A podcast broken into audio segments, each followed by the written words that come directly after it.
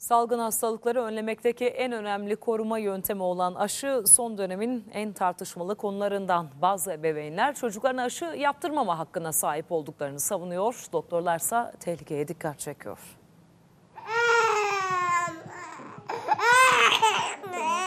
Bir yaşına kadar olması gereken tüm aşılar olmuştur aynı öyle yani.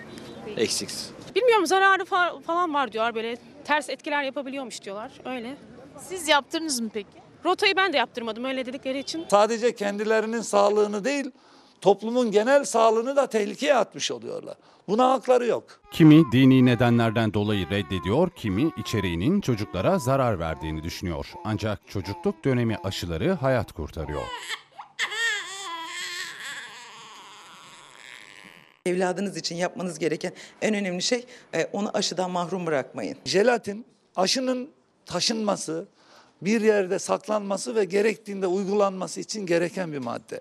Domuzdan da jelatin üretildiği doğrudur ama Sağlık Bakanlığı bu konuda son derece titiz davranıp bu ülke sınırlarına domuzdan üretilen jelatinli aşılardan hiç sokmuyor. Sığır jelatinli aşılar bizde uygulanıyor. Aşı karşıtlarının diğer savunduğu gerekçelerse aşıların içeriğindeki maddeler. Alüminyumun toplam bütün aşıları yaptırmış bir çocukta 4 miligram şeklinde bir birikmesi vardır. Halbuki bir yaşına gelinceye kadar e, anne sütünden ve diğer besinlerden çocuk zaten 10 grama aşkın alüminyum alıyor. Civa için konuşalım. Civanın değişik bileşikleri var. Metil civa burada tehlikelidir. Etil civanın bir tehlikesi yoktur. Zararlı olsa zaten Sağlık Bakanlığı böyle bir şey izin vermez. Tıp dünyasına göre aşının kısırlık yarattığı da sadece bir şehir efsanesi. Bilimsel bir dayanağı yok. Gelelim 2010 yılında yazılan bir makaleyle başlayan aşılar otizme sebep oluyor iddiasına. İngiliz bir doktor The Lancet e, dünyanın en prestijli tıp dergisinde sadece 12 otistik çocuğu alıp bunlar aşılıdır diyerek aşıyla bağlantı kuran bir makale yayınladı. Daha sonra bilim adamları bu konunun üzerine ısrarla gittiler. On binlerce çalışma yapıldı. Hiçbir ilişkisi olmadığı tespit edildi.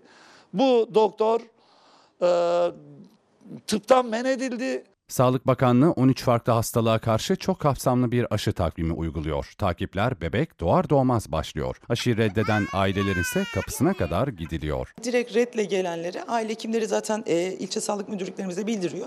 Oradan ekiplerimiz ev ziyaretlerinde bulunuyorlar. Bu yaptığımız aşılama çalışması kapsamında saydığımız hastalıklar e, ya sakat bırakacak ya öldürecek. Yani hani en iyi ihtimalle sakat bırakacak dediğimiz hastalıklar. Aşı yaptırmayı reddeden aileler sadece kendi çocuklarının değil toplum sağlığını da riske atıyorlar.